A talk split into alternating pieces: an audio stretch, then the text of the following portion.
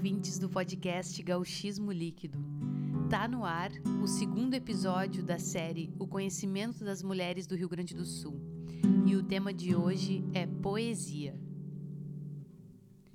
Nesse episódio, eu tenho a alegria de receber duas poetas, Angélica Freitas e Marília Cosme. Angélica poeta e tradutora natural de Pelotas, jornalista formada pela URGS, que já trabalhou como repórter no jornal Estado de São Paulo.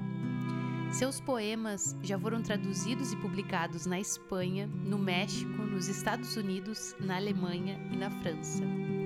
Ela possui quatro livros publicados, que são Shake, Um útero é do tamanho de um punho, Guadalupe e Canções de Atormentar. Teve recentemente parte de seus poemas musicados pelo compositor pelotense Vitor Ramil, que resultou no show Avenida Angélica, e atualmente reside em Berlim, participando de uma residência artística. A Marília é natural de Arroio Grande e é autora dos livros de poesia Mugido e Os Baobás do Fim do Mundo. Ela é doutora em antropologia social e dedica-se à pesquisa e criação de narrativas contra-hegemônicas, ambientadas principalmente nas porções mais austrais do continente americano.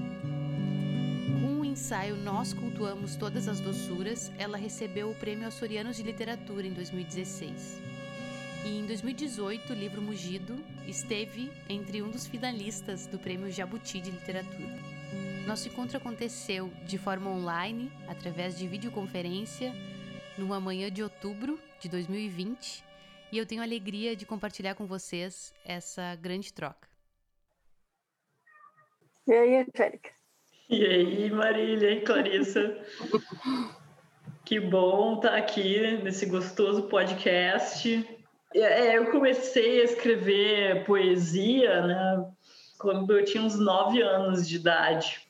E, e, tudo porque uma tia minha me deu uma enciclopédia de é, uma enciclopédia para crianças que se chama O Mundo da Criança, que era muito conhecido nos anos 60, 70. E assim, eu, eu desde pequena gostava de ler, todo mundo me dava livro e tal, mas aí essa tia chegou com essa enciclopédia, e aí já o primeiro volume da enciclopédia era de, de poesia. E o que aconteceu foi que eu gostei tanto dos, dos poemas que eu comecei a escrever os meus próprios. E, e eu me lembro que os poemas desse livro eles eram muito engraçados, então também gosto de, de pensar que quando a poesia entrou na minha vida, ela já entrou assim também como uma coisa que que, que poderia fazer pessoas rirem e eu sempre achei isso um barato.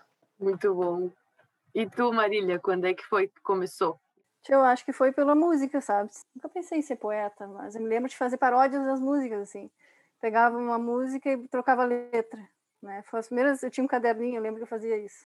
E aí mostrava para as amigas, mostrava para os parentes também, assim, né? Porque e geralmente eram coisas que eram fazer uma, uma música, uma letra mais engraçada. Era para esses lados. Depois, acho que já com uns 27 por aí, eu comecei a sonhar com as poesias uh, que já vinham prontas, assim, né? Eu criei o blog, que eu tive meu primeiro blog, 2008, Salamancas Supersônicas era o nome. E era que eu fazia assim, essas coisas dormindo, né? E daí passei uns alguns meses dormindo mal e escrevi fazendo esses poemas que vinham já em forma de imagens, assim, né? Vinham escritos já. E daí eu comecei a tentar fazer isso acordada e fui fui fazendo. Aí eu fui morar no Rio para fazer um, uma parte do meu mestrado e foi, acho que a primeira experiência que eu tive assim de morar longe de, do sul assim e tal, deslocamento mais tempo, por mais tempo, não sei, se acho que a experiência da viagem também me causou algum alguns movimentos assim no meu inconsciente e essas coisas, esses textos vieram à tona assim. E aí eu fazia esse blog para mostrar aos meus colegas e tal os primeiros que foram lendo já iam lendo e botando música. E aí eu acho que essas coisas sempre estiveram coladas, assim, né? Por mais que não, eu não tivesse uma intencionalidade, isso estava... Eu lembro da música, da, da, aquela coração de estudante, de ser criança e ouvir aquilo e ficar emocionada com aquela música. Assim. Que amor! Pequena Marília emocionada com, com Milton Nascimento. Eu consigo imaginar isso. Sabe que não era o, Milton Nascimento era o João Chagas Leite, a rádio aqui tocava muito mais música de cantores gaúchos, nativistas, sei lá qual é a classificação, que eu acabei conhecendo Coração de Estudante por esse cantor. Né? Depois, mais adiante, depois eu fui saber que era Milton Nascimento, mas Pois é, até sobre isso, né? Sobre essa relação com, com a cultura regionalista gaúcha. Como é que foi para vocês, se vocês tiveram contato com a cultura gaúcha, assim, na infância? E como isso também, de certa forma, atravessou, assim, se atravessou, né? Os poemas de vocês e como que vocês também começaram a perceber essa cultura, enfim. Então, eu não tive muito contato com a cultura gauchesca. Uh na minha infância, assim, eh, eu tinha umas primas de Porto Alegre que frequentavam CTGs, mas eu, eu sempre achei, assim, que não era para mim CTG, sabe? Esse negócio de se vestir de prenda e ficar fazendo dancinha coreografada, uh, não sei, não, não tinha muito um apelo para mim, assim, embora até elas tivessem insistido assim, ah, vai, que é bonito, não sei o quê que eu acho que eu, eu sempre fui muito desconfiada de, do, dessa coisa do, do, do, do, do gauchismo, assim, da, mais assim, do, do, papel da prenda, eu acho, sabe? Uhum. Um, eu não conseguia me, uh, me ver nesse lugar de, de prenda. E, e na minha casa também, assim, meus pais não ouviam muita música gauchesca. Eu acho que só assim aquela coisa de ligar a TV no fim de semana e tá passando um galpão crioulo e deixar ali. Mas também o que eu posso te dizer assim é que, que a minha mãe se emocionava, ela se emocionava muito com música gauchesca, assim, ah, de, de achar bonito, mas não, não era uma coisa que a gente ouvia muito em casa ou que a gente cultivasse muito em casa. Então, para mim não, não não sei assim, acho que não não teve muita influência na minha vida não. Ótimo. E tu, Marília? Eu nunca frequentei CTG também. Na verdade, um dia eu fui, eu e meu irmão, e nunca mais voltamos. Essas músicas, sim, estavam, elas ficavam, elas estavam no cotidiano, então acho que talvez pela rádio também. Meu pai tinha uns discos, do, tinha tanto discos de, da Califórnia, da canção, desses festivais, desse né, do João Chagas Leite, mas também tinha Beatles, também tinha Seixas, então não era uma coisa assim que era a única referência, né? Mas estava presente. Isso de se emocionar, que a Angélica falou, eu lembro do meu avô chorar. Então acho que essa, eu não, essas coisas, essas fronteiras eu não consigo achar bem assim, e talvez seja um modelo de indústria cultural que meio que a cachapa, né? Porque eu vivia na zona rural, né? Sempre. Nasci em Rio Grande, que esses limites entre urbanidade e ruralidade não estão dados assim, né? Tão fixamente. Então vivia indo para fora, contato com cavalo, com gado, com cachorro, com mato, sei lá, com esse ambiente assim, né? Que tenta, que é reproduzido dentro dessa dessa indústria cultural né, do nativismo, do gauchismo. Então, para mim era muito incômodo. Parecia que tava que, tu fica submissa a essa indústria, né? Porque uhum. eu não tenho como dizer que eu não que a milonga não está nas minhas referências. Eu não tenho como dizer, ah, não, chamamé nunca, nunca, não quero nem saber isso aí, não quero. É como se fosse o brinquedo dos gurizinhos que as meninas não podem. Sim. Então a gente deixar, não, vou tocar nisso, deixa para os guris brincarem com isso. Eu vou buscar referência lá na lá no norte, uhum. lá no nordeste. Não que eu não goste, acho lindo a cultura popular do, do, do, do Brasil inteiro, né? Sim. Mas por que não? Por que, que, eu, por que, que eu achava que, uh, que se eu falasse de, das lembranças que eu tinha com os cavalos, com as vacas, eu ia ser aprisionada, capturada por essa indústria cultural, né? E imediatamente colocada dentro de um vestido de prenda e estrangulada com uma gola até as orelhas. Né? E maniada e, e com pelego na cara e essas coisas todas, né? Por, por que, que eu tinha que ser? Porque, porque, porque isso é isso que, no, que, que nos passa, né? Que tu vai uhum. imediatamente te tornar uma prenda. E era o que eu sempre fugi, que minha mãe me fez fugir também. Que, mas, mas, é isso que está no nosso calcanhar, quando te aproxima desses universos. Assim. Total, né? E até fazendo esse link, eu acho também que ah, dentro da, da poesia regionalista, assim, né, tradicional, com aspas, né, existe esse formalismo super rígido assim, né? E também parece que se tu não escreve dessa forma, também não é aceita. Não se pode também fazer música de uma outra forma, né? E sobre isso eu queria perguntar para vocês assim, como é que se deu não querer esse rigor, talvez assim, de técnico, de tamanho, de versos? É, então, eu, eu acho assim que a gente está em 2020 e muita, muita água aí passou por baixo da ponte, né? E aí tem umas águas que passaram que não precisa passar de novo, sabe? Uhum. Eu acho, é, depois de se convencionou usar o verso livre, eu acho que ficar voltando a questão do corte do verso, é, como é que vai ser, se vai ser, se necessariamente é, se o melhor é que tem um número determinado de sílabas e acentos, ou se você pode fazer um, um corte mais sintático. É, eu não sei, são, são questões assim que se elas estão no meu horizonte é porque nos últimos anos eu me dediquei a dar oficina de poesia e as pessoas fazem uh, essas perguntas, têm esse tipo de de inquietação, mas uh, o que eu acho assim é que já tu entender o ritmo natural da fala, a música natural da fala e tentar incorporar isso a um trabalho poético já é trabalho bastante, uhum. uh, né? Não é falta de trabalho. Acho que um, uma poesia mais colada ao, uh, ao ritmo da fala, à música da fala, é, é uma coisa que é, é, é difícil de, de fazer também, porque é difícil tu ter o, o ouvido uh, ah, para isso.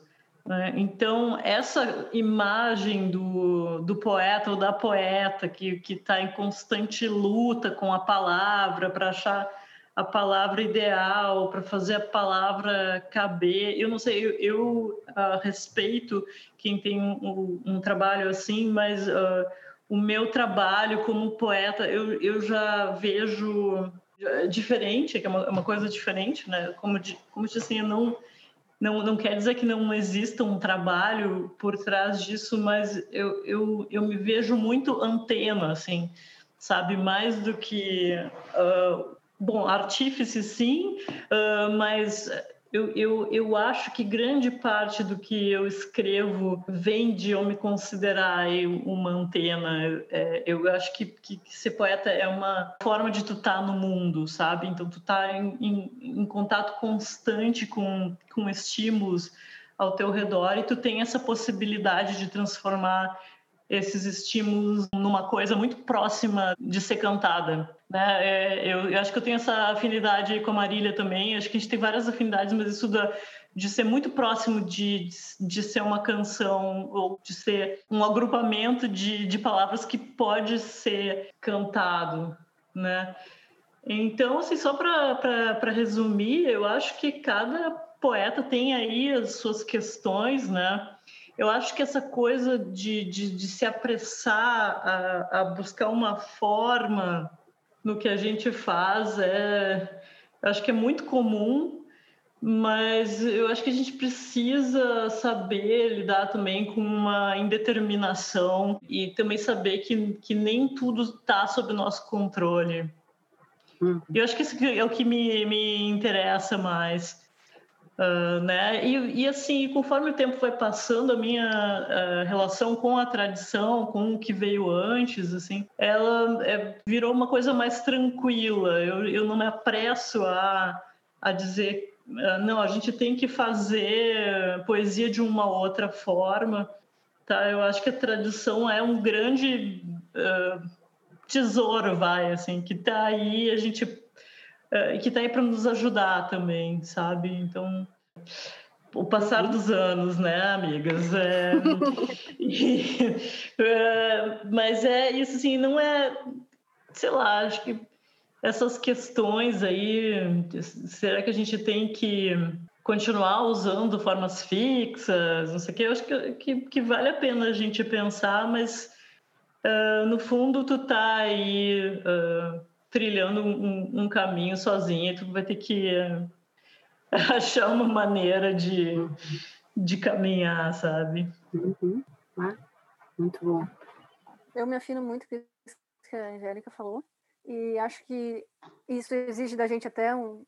Até não, exige principalmente um rigor, né? Isso não é a gente, é pelo contrário do que a gente está solta ou relaxado, sei uhum. lá qual é o termo, a palavra que vamos usar para isso, né? Uh, e me faz lembrar uma experiência que eu tive com uns sambistas em Pelotas, que a gente foi fazer um samba enredo. Eu fazia a letra e eles botavam melodia. E aí tinha um puxador que ele não sabia ler. E eu dava a letra para ele e ele não enxergava. Ele aí passava os óculos de todo mundo por ele. Até que chegou um dos, um dos compositores e disse: Ah, não, é que ele, ele só lê se a gente cantarolar. Aí ele consegue ler. Então ele dizia: Tá, cantarola aí. E a gente cantarolava e ele conseguia ler a letra. Aí o compositor, o Julinho, disse: Não, é que palavra é melodia. Palavra é melodia. Palavra é música. Então não tem essa. Uh, ele aprendeu a ler assim. Então acho que isso, isso para mim virou algo que me que eu trago assim de braço dado comigo, sabe? Quando eu fiz o Mugido mesmo, tô falando de sambistas, né? Pelotas sambistas. No Mugido tá falando de vaca cavalo, de essa experiência rural do Rio Grande do Sul, né, que aí está atravessado por uma presença negra, essas duas experiências, né? Então isso é um, isso é falar de Rio Grande do Sul. Não sei se eu botaria no nome do regionalismo, mas é falar dessa experiência pampiana aí. Nós temos aqui, passamos boa parte da nossa formação aqui e tal. Quando eu fiz o Mugido e que eu estava buscando habitar a voz da vaca ali, né? Habitar em, com tudo que isso é, traz junto, né? Era justamente buscar numa na, na ausência da palavra o mugido de uma vaca é um, um, bicho não, não se comunica com a gente com os outros com o mundo por palavra a possibilidade de, de, de povoar com palavras que daqui que mundos surgiriam daquilo ali né? E isso isso tem consequências para para a forma né? A forma o texto né? o que surge dessas palavras. Então tem ali é, e aí, para mim, para mim, eu acho que para muita gente seja difícil classificar, e é justamente isso que eu estava buscando, vazar das classificações. Então, tu tem versos curtos, tu tem versos que são gigantescos, que não cabem na pauta, na pauta ali da, da folha, do tamanho da, da diagramação. Tu tem textos que parecem prosa, né? talvez a prosa esteja invadindo a poesia, a poesia invadindo a prosa, não, não, não sei que nome, né? mas a ideia é essa tem uma entrevista com a Angélica, tem um pós-fácil, tem, sabe? E, e acho que é isso. Era, é, é, isso me exigiu um rigor tremendo. Não foi porque eu fiz de qualquer jeito, né? Porque era um bicho, né? Habitar a voz de um bicho exige um rigor. Para te não impor as tuas classificações, a, a, a impor uma forma, impor uma tradição, te amarrar. Por isso que eu exijo tanto na ideia da palavra chucra, né, na, na letra chucra, é tentar escapar dessas amarras o tempo inteiro. E isso a gente nunca vai conseguir fazer totalmente. É um fracasso. Mas assumir esse fracasso. E ver o que, o que, que ele tem de rico para nós. Muito bom. Muito né? bom. Total. É, eu, eu, eu acho que essa chucrice é, é imprescindível para tu fazer uma poesia que, que importe agora sabe? E, e na, numa boa, assim, eu acho que, que poesia, tem, o que é poesia tem que funcionar, é, é isso, cara, é. tem que uhum. funcionar, não importa se tu tá escrevendo é, lá, decassílabos, ou qual é a métrica que tu tá usando, cara, o negócio é, tem que eu tem que provocar alguma coisa uh, em alguém, né? Será que a gente tem que dar tanta uh, importância para uma pira que nem é nossa, sabe? Assim, eu acho que a gente está num, num, num, ato criativo, assim. Uh, gostaria de lembrar novamente do qual a gente não tem 100% do controle. Eu acho que até é por isso que é tão interessante, sabe? Uh, e aí, se vem alguém e diz assim, mas vem cá, isso aqui é, um, é uma prosa dentro do, de um livro de poemas. Mas vem cá, assim, ó, tu, tu tá, a pergunta é, tu tá lendo poesia contemporânea dos, dos últimos 100 anos, aí vamos dizer, assim, porque, porque que isso causa um estranhamento, assim, mas que saco, sabe? Essa coisa do, de, do, de gênero, do gênero, né? Essa coisa, é, né? A mesma... A, a questão do gênero, assim, uhum. né? Mas uhum. vem cá, mas tu tem cabelo curto, tu é mulher, então, ah, pelo amor de Deus, uhum. sabe? Que uhum. saco. E então, assim, para mim, é, não é uma questão pessoal, né? Eu, como eu, eu, eu, eu dou aulas de poesia, eu tenho que entrar nessas questões e eu e eu entro assim de uma forma bem é, não, não impondo nada assim dizendo vamos vamos achar o que, é o que é mais importante para gente. Mas eu acho até que esse apego à forma assim é, é uma coisa que, que acaba uh, fazendo tu demorar para chegar numa coisa que, que, que é tua assim. Não estou dizendo que tu tem que ser absolutamente selvagem escrevendo mas a gente uh, sabe o que é verso e, um, e, e, poesia também é uma coisa, cara, que, que, que, escapa a definição. Poesia é o tipo de. Se você é um gênero literário, mas é bem mais do que isso. Uh, não, a poesia tu, é um negócio que tu uh, vai lidar com, com a musicalidade das, da, da, da linguagem. Pode ser e pode não ser, sabe? Acho que na poesia concreta, na poesia concreta tu não está pensando na, na, música das palavras. Então, assim, é um, é um peixe completamente encebado que tu tenta é, definir. É assim, ah, não, mas tem aquela outra coisa, então... Uh, e, e, é isso. Essa a gente é a graça, tem que, Claro, a gente tem que lidar com o, com o mistério, assim, sabe? Uh, a gente não está completamente no controle da coisa. Acho que boa parte do que me interessa como poesia é loucura, entendeu? É a pira da, da, da pessoa.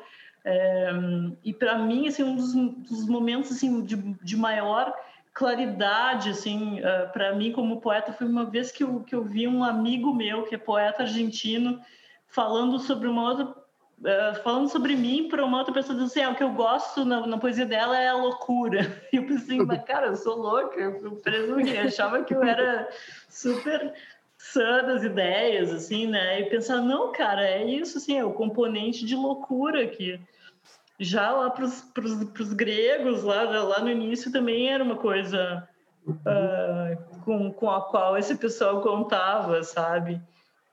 Então, é isso, mais do que ser uma boa aluna, assim, e contar as sílabas e não sei o que, eu tô, tô aqui pela loucura também. Pelo efeito. Você é esse, sabe? Total. Fala, Marília, eu falei demais, eu vou abrir a porta para minha gata aqui, peraí. eu acho que quem pensa a partir da música também tem uma tendência a tentar encaixotar, né? Uhum. Talvez algum estilo musical, eu não, não é, alguma fórmula musical também, né, nas palavras. Isso não passa na, na, em quem escreve, para quem escreve, está colocado para quem pratica outras maneiras, né, de fazer Total. Arte, uhum. fazer, causar efeitos.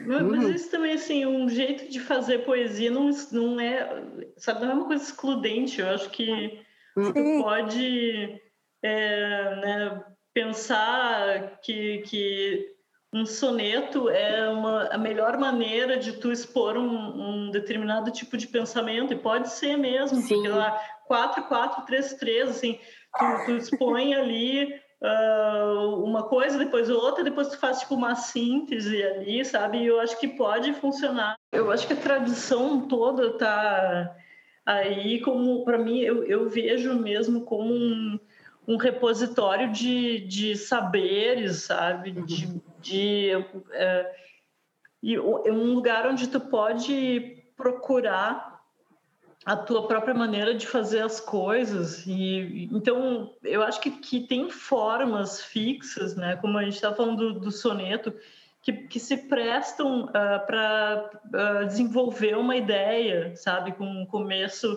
meio e fim, ou se não uhum. uh, expondo duas, duas ideias contraditórias, depois fazendo uhum. Uma síntese, sabe? Eu acho que tem um, tipos de métrica que, que, te fazem sentir coisas diferentes, né? Que fazem Uh, por exemplo, tu dizer uma coisa e ela soar mais cômica do que outras, né? Uhum tipo de, de verso, assim, mais longo, que se, que se presta mais para. Como, como, se você estivesse falando com, com alguém. Uhum. E, e, todas essas mudanças tecnológicas, eu acho que uh, né, a preocupação de um, de um poeta hoje talvez não nem seja tanto assim com, com o, os versos de que, de que a tradição dispõe, sabe? Seja tentar falar alguma coisa que, que chegue às pessoas e faça sentido no meio dessa loucura. É, eu acho que tem bem a ver com esse conhecimento da, dos gêneros musicais também, quando a gente vai compor, assim, né? Eu tive um período também que pensava em romper, não, não quero saber de nada, desconstruir. Mas aí tu pensa, pô, mas esses gêneros comunicam, né? Se tu vai também aprender as claves rítmicas daqueles gêneros, tu já está falando com determinado tipo, né, de linguagem, com determinado tipo de público, bem curioso mesmo da gente pensar, né? De como usar também esses conhecimentos, né? Hum, uma coisa que uma, eu li em algum lugar uma vez é que o hino nacional brasileiro, né, é, ele é meio. Tipo, parece uma abertura de uma ópera engraçada, para quem entende de música, assim. né? Parece uma coisa cômica, é uma, é uma, uma peça musical que parece cômica. Entendeu? É, parece que vai entrar alguém vestido de palhaço, assim, sabe? E, é, e aí lá vem, ouviram do Piranga as margens plácidas, sabe? Tem aí um, dá um defeitinho, assim. Então, eu acho que tu entender de forma, tudo isso é tecnologia, isso é, é conhecimento, né? Uh, mas, não sei, na questão do hino nacional brasileiro, aparentemente as pessoas acham tudo muito sério, assim. Sim, né? Mas, Se você é... analisar semioticamente, assim, essa... Ah, total, né? É, então analisando essa cadeira, ela é de praia, né? É, mas, enfim, gurias, assim, eu acho que a gente tem que, que ir, ir pensando nas, nas maneiras de, de fazer poesia e não se deixar sequestrar por questões uh, né, de pertencer a uma forma, um gênero. Eu acho que a gente tem sei lá, pouco tempo, assim, aquela história lá, vida curta, é. como é que é, arte longa, blá blá blá. Ai, muito bom. Então, é, tem uma outra pergunta, assim, que é super polêmica, eu acho, assim, que eu digo que é para o meu TCC, que eu tenho perguntado para a galera, assim, se acham que, se, se, se, a gente pode pensar, se é que existe um modo diferente de compor e de escrever das mulheres, assim. Na oficina de compositoras, até por causa da, dessas formas que foram construídas, o próprio a questão do gosto, né, e a, a, indústria de como se apropriou também do que que é bom, do que que é ruim, e foram legitimações construídas assim, a, a música, o tonalismo por homens, assim, né, ao longo de séculos, né, as mulheres estavam excluídas dessa criação. E a gente sabe também que tem essas categorias sociais que acabam influenciando na nossa, sei lá, no, será que acabam influenciando na nossa forma de ser, culturalmente, não sei. É, um, é uma questão super complexa, né? Porque também a gente pode cair numa no essencialismo, assim, mulheres escrevem assim, homens escrevem assim, que nada a ver, né? Olha, eu acho que não existe um jeito, um jeito de escrever que é de mulher. Acho que essa indisciplina aí é nossa. Essa indisciplina não no sentido de, de no sentido de justamente não, não tentar escapar dessas formalizações que são armadilhas, né? Em todos os sentidos, armadilhas de, que nos prendem, que nos sacaneiam, né? Que nos, eu acho que não existe um jeito, mas acho que eu me sinto, acho que o efeito assim que eu, que eu gosto de causar, que, que é provocar a Clarissa a fazer uma performance, provocar uma, uma outra moça a fazer música, sei lá, provocar, é, causar esses efeitos assim mais acho que já está já tá no que eu espero como mulher é provocar essa indisciplina, essa rebeldia, será que é? Não sei se é essa palavra, essa loucura. Essa loucura, essa loucura aí. É, porque não estão sempre nos chamando de loucas, né? Então. né? Então tá bom. Né? É, Mas, é, ó, eu acho assim, Clarissa, que é difícil de responder essa pergunta, é. mas por a gente ser mulher, a gente aprende a, a, a ter um jeitinho por exemplo, um jeitinho de falar, um jeitinho de caminhar. É, e, e, também, assim, essa, eu acho que, que aprende, tu aprende a, a ter um olhar para as coisas que é diferente do, do olhar masculino. Mas agora já falei tudo, assim, é aprendido, né? Isso é. a gente, desde cedo, hum. fazem prestar atenção. Sendo, ser mulher, tu, tu, presta atenção em umas coisas que eu acho que os caras estão mais desligados, assim. E talvez isso influencia a nossa maneira de escrever. Se eu te digo que, que que ser poeta é um jeito de estar no mundo, para mim passa necessariamente por eu ter aprendido essas coisas, né? Por ter sido socializada aí, é, para usar um, um, termo. Sei lá, tem umas preocupações que de repente um, um cara não tem. Então, isso pode assim uh, refletir no, no que a gente escreve. Mas uma coisa, um exercício que eu acho que dá para fazer também por exemplo, tu pega um poema de um autor homem, outro de uma autora mulher, e sem dizer para alguém, assim, tu consegue saber quem se é uma mulher ou um cara que escreveu. Acho que ninguém consegue. Não tem assim, acho uma coisa na linguagem que que dê para sacar, mas eu eu acho que a observação do mundo é uma parte muito grande da de escrever isso, tipo, faz um diferencial uh, tremendo no, no que tu escreve, né? E, e eu acho que, que, a mulher também tem uma coisa de se identificar mais com a outra, com o outro, né? É mais fácil para a gente ter uma pluralidade de vozes, e, mas também tenho muita cautela hoje ao falar sobre isso. Não sei, Marília, uhum. fala mais aí. Eu, pois é, eu acho que a tua resposta foi mais pé no chão do que a minha, assim, do tipo, foi mais corpo no mundo do que a minha, porque a minha foi muito uhum. no ideal, né? Tipo, acho que a mulher deveria escrever assim, né, de maneira indisciplinada. Mas acho que então, os homens também deveriam escrever de maneira indisciplinada. Não é essa a questão, né? Uhum. Mas acho que isso que tu falou de o jeito como a gente é a educar no mundo cria é, singularidades, né? Isso de prestar atenção no outro, isso de é, ter preocupação com, né? Ter cuidado com. Isso é uma educação que é, que é direcionada nos corpos de mulheres, né? Então, acho que isso traz peculiaridades. Não tem como a gente dizer que não, né? Que é, se a gente está falando de atenção, se tu mesmo falou de antena, né? De ser uma antena, né? Tem coisas que são incontornáveis para nós que talvez não sejam as mesmas coisas que são incontornáveis para pessoas que nascem homem, né? Ou que né, são educados para serem homens, né? E, e, uma outra coisa que, que, eu, que eu acho que é importante também é que, que sim, o fato da gente ser mulher modifica a recepção do que a gente escreve. Uhum.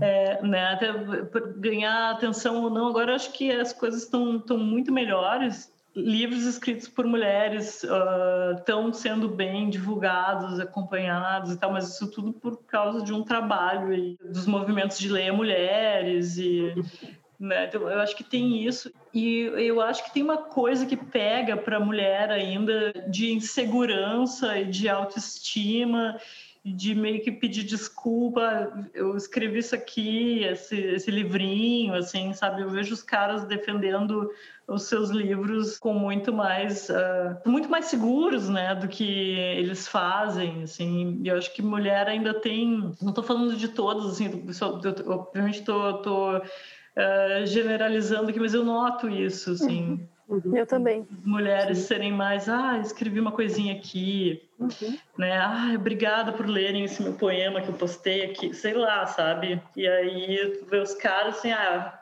compra o meu livro aí, tá aqui, fiz. A gente tem já, a gente tem quase que é, tá sempre pedindo licença, né? Tá sempre pedindo licença. Os caras já têm a porteira aberta ali, já tá dado, sabe? E, e acho que tá dado também o fato de que convencionalmente preocupações de homem são preocupações que são mais metafísicas, mais transcendentais, e que a mulher está muito pegada ali no cuidado do, do bicho, da, cuidar da criança, cuidar do mundo, uhum. cuidar de si, né? O corpo uhum. que vaza todo mês, que tu tem que cuidar para não, né? Isso é uma atenção, isso é uma educação da atenção. Então a gente tem esse corpo aberto para o mundo, assim, essa coisa que, que, que, a gente tem que estar sempre prestando atenção. Ah, te preserva, porque se tu não te preservar, parece que eu tô falando da Amazônia, né? Mas não estou falando da, daquilo que a gente ouve do nosso corpo quando a gente é guria. É. Te preserva, porque se tu não te preservar, os caras não vão te preservar. Te preserva, porque se tu não te cuidar, ninguém vai, né? Vão te passar por cima, vão te tacar fogo, vão te. Uhum. Uhum. Né? Então acho que isso é isso tem a ver com a maneira como a gente se coloca como alguém que quer causar um efeito a partir da arte, da beleza, da, da, da loucura, né? Das nossas uh, coisas que a gente faz nesse sentido e passa pela recepção que a gente faz e também eu acredito para o corpo se a gente pensar texto como corpo se a gente pensar arte como corpo como coisa está sendo criada e nutrida e e está aí ocupando um, um lugar e está esbarrando em alguém está batendo em alguém tá, tá alguém está tá se desviando daquilo se tu pensar nesse sentido, eu acho que também tem diferença, tem singularidade, né? Mas tá tudo junto, né? A gente né, né, não separar, tá tudo junto. O corpo da gente, eu não sei se um dia se eu usasse um pseudônimo de homem, como é que seria, né? Isso, sei lá, fico uhum. pensando assim. Também se separa muito aquela coisa, né, do tipo autor, né? Essa coisa descorporificada, assim, o transcendental mesmo, né? O espírito, uhum. uma obra do espírito. E o espírito ele é elevado e ele é europeu, né? porque se ele não for é um banda, é macumba. aí, não, aí não rola, né? Talvez a gente deva reivindicar ou a gente deva uh, uh, chamar mais atenção para isso do, do, corpo mesmo, de dizer não, esse texto eu fiz, foi a mulher que fez. É, esse é um texto que foi a mulher que fez. Isso aí e aí eu acho que também não cair nessa coisa de identidade de mulher, né? Essa coisa de o que, que é da mulher. É ir criando, e aí fazendo, e aí vendo como é que essas mulheres aí vão causam, o que, que elas causam, né? Elas causam uma bagunça, elas causam incômodo. Não causam, Angélica? Oh. Pois é. E tu sabe, Marília, tu falou em metafísica, eu tô, eu tô lendo um livro de entrevistas do Jorge Luiz Borges e lá pelas tantas, numa entrevista, ele fala assim com todas as palavras que, as, que ele acha que as mulheres não têm interesses metafísicos, que a metafísica não é uma Oi? questão... É, para as mulheres. E, cara, eu, eu acho assim que tu uh, que tipo de vida confortável tu tem que ter para só lidar com questões uh, metafísicas e não de repente com um, um, bebê que tá berrando do teu lado assim porque tá com fome e, e, tu quer escrever mas tu tem que dar de mamar vamos supor assim se tu é uma mãe sabe? Alguém tava lavando a louça do Borges. Alguém tava arrumando a cama do Borges né? será que ele tomou sozinho Total. É, né, tem, Com todo é... respeito, né? O... Então, eu acho que tem umas, umas certas questões, assim, é, que se tu é mulher, é, tu vai ter que lidar, assim, é, se tu for uma mulher, tu provavelmente vai ter que lidar é, com a questão da precariedade também, porque uhum. tu vai ganhar menos do que um cara, uhum. né? Ter, então, aí uma miríade de assuntos que que podem entrar porque tu é mulher, né? E, e não tem assim uma vida confortável para ficar sentado numa boa poltrona pensando nas questões metafísicas, né? E, e por que que esses assuntos não é, mais mundanos assim, uh, sublunares, uh, por que que eles não entrariam na, uh, na poesia? Eu acho que tem tem lugar para tudo, sabe? Eu acho que uma poesia que de uma mulher que fala sobre que o filho está todo cagado não invalida o, o, Borges falando de espadas e tigres e uhum. Heráclito, entendeu? São ah. experiências que é humanas. Total, ah, demais. Queria perguntar assim, tem algumas mulheres que influenciaram assim vocês que vocês admiram, construíram conhecimento aqui no Rio Grande do Sul, tanto da poesia, da música, não só no Rio Grande do Sul, acho que vamos ampliar a América Latina, assim. Também, se quiserem falar algumas dicas assim para quem está começando a escrever. A influência aí, Angélica Freitas. É... Cara, influência, eu assim, eu, eu fico um pouco desconfiada das, da influência porque eu acho que alguma coisa é, que necessariamente te modifica, né? Uh, modifica a maneira como tu uhum. escreve. Tu, acho que uh, muita, muitas mulheres que eu li modificaram a minha maneira como eu vejo o mundo, mas não necessariamente a maneira como eu escrevo. Eu acho que elas me, me deram assim mais visão e também eu acho que cada poeta é, uma artista que, que vem o mundo, ela abre mais possibilidades, né? Para quem vem depois, assim, mesmo que tu não, não, não esteja uh, consciente disso, mas uh, e, e, eu acho que o lance das influências, assim, eu, eu, eu pensaria, eu, eu, sou bastante porosa, sabe? Então uh, acho que pode ser que eu nem me dê conta do, do que que tá me, me influenciando, me movendo, mas eu em 2007 eu me mudei para Argentina e o contato assim com os poetas que eu tive lá, assim, foi uma coisa violenta na minha vida. É, foi altamente estimulante, né? Então, é, sei lá, se tu pegar poetas como poetas contemporâneas de lá, a Cecília Pavon, é, a, a, Fernanda Laguna, que também é, é artista visual, a Lucia Bianco, é, a Maria Medrano, e, e, também se tu pegar uh, uh, alguém como a Susana Tenon, que era uma, uma, uma, poeta argentina que morreu nos anos 80, que eu, que eu tive a,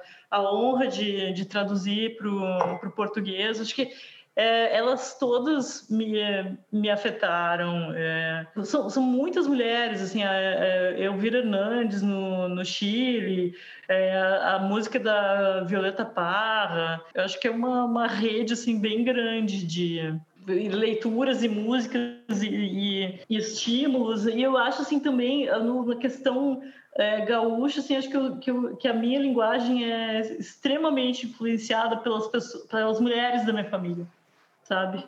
Um jeito de falar, assim, de uhum. casa mesmo. E eu acho que, que essa contribuição ela é tão importante quanto qualquer contribuição que vem uh, da literatura. Ah, eu, eu, pois é, tanta, é, tanta coisa. Acho que a, a leitura da Angélica é, é, é, é marcante, uhum. né? A leitura da. Tô fazendo coração com a mão aqui.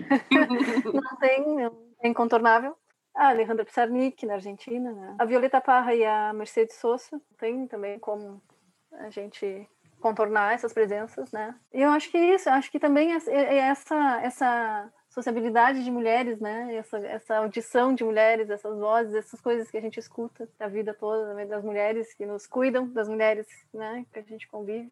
Essas vozes, né? Acho que a Angélica tocou nisso aí muito, de maneira muito telúrica, diria. Pô, Marília, agora que tu falou assim, também para mim ter lido Mugido foi uma experiência assim que estourou a minha cabeça, sabe? Mas tem muitas conversas que a gente tinha, né? Eu fiz oficina contigo em 2013 e aí eu lembro que eu conversava contigo, te falava, Tito, fazendo campo agora com as vacas, estou voltando para o interior, estou voltando. Então acho que tem muitas dessas conversas que a gente tinha, assim, tem muito disso, assim, acho que é, eu acho que tem aí uma, sei lá, uma construção poética coletiva em andamento, talvez, sabe? Eu gosto de pensar nisso assim também. É, eu acho que sim. Eu acho que o mundo não está nos dando, a gente não está dando mais conta assim de, não é à toa que a gente está buscando. Eu estou falando agora, vou assim, as vacas, né? A gente está falando de mulheres, a gente está falando de, mas é, é, é, um é um recurso, elas são, elas estão aí e, e e, e, a gente tá, a gente vive com esses seres, né? Só que a gente não dá o mesmo estatuto de, de, de beleza, de criatividade para essa convivência, para essas vozes que não são humanas, né? Para essas linguagens que não são as atravessadas pela nossa maneira de lidar com a racionalidade, as racionalidades, né? E é, é uma racionalidade nesse convívio. Acho que uhum. essa nossa convivência também com essas outras fêmeas, essas outras mamíferas, não sei só as mamíferas, acho que não só elas, né? Talvez aí tenha uma hierarquia já de uhum. espécies que a gente cria. Uhum.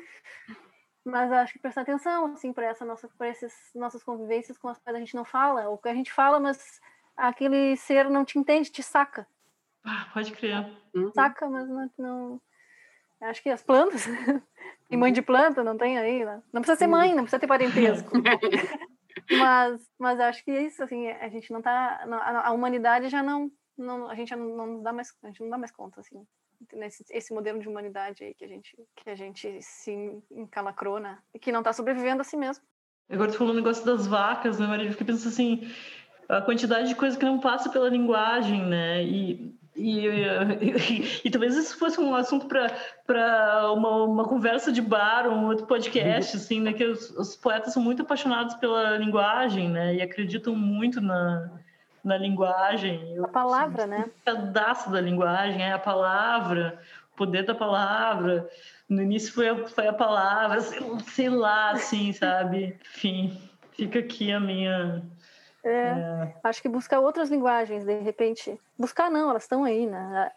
Elas estão adormecidas, eu acho, encantadas. Né? A, gente já, a gente já exerce elas, né? Outras linguagens talvez a posição de quem se coloca como poeta seja privilegiada nesse sentido. Uhum. Porque a gente é tão agarrado né, à palavra, de repente não sejamos privilegiados também para nos desagarrarmos Uau. e buscarmos outras. Sim. Eu acho que essa é a melhor consideração final aí. É. Últimas palavras. É, Sim, bom. uma baita reflexão aí para a gente acompanhar, né? Eu recentemente acabei a segunda oficina da Marília ali, mudou total a minha vida, assim, mais uma vez, minha percepção do sobre a minha atenção. Eu recomendo muito fazerem a oficina da Marília de escritas antropológicas. Então, gurias, bah, obrigada demais foi incrível, foi maravilhoso. Esse podcast aqui vai, vai ficar histórico, muito lindo esse encontro. amei, amei demais. Obrigada, Clarice. Muito obrigada pelo convite. Ah, a gente estar tá aqui. Fazia tempo que não falava com a Angélica. Foi mesmo, né, Marília? Saudades, saudades de vocês. Né? Mas adorei. Obrigada. Esse foi o segundo episódio da série O Conhecimento das Mulheres do Rio Grande do Sul, cujo tema foi poesia. Muito obrigada pela sua atenção e pela sua escuta.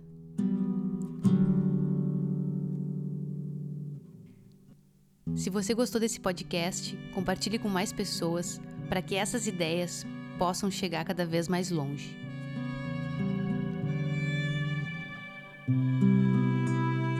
Nos sigam nas redes sociais, arroba gauchismo líquido.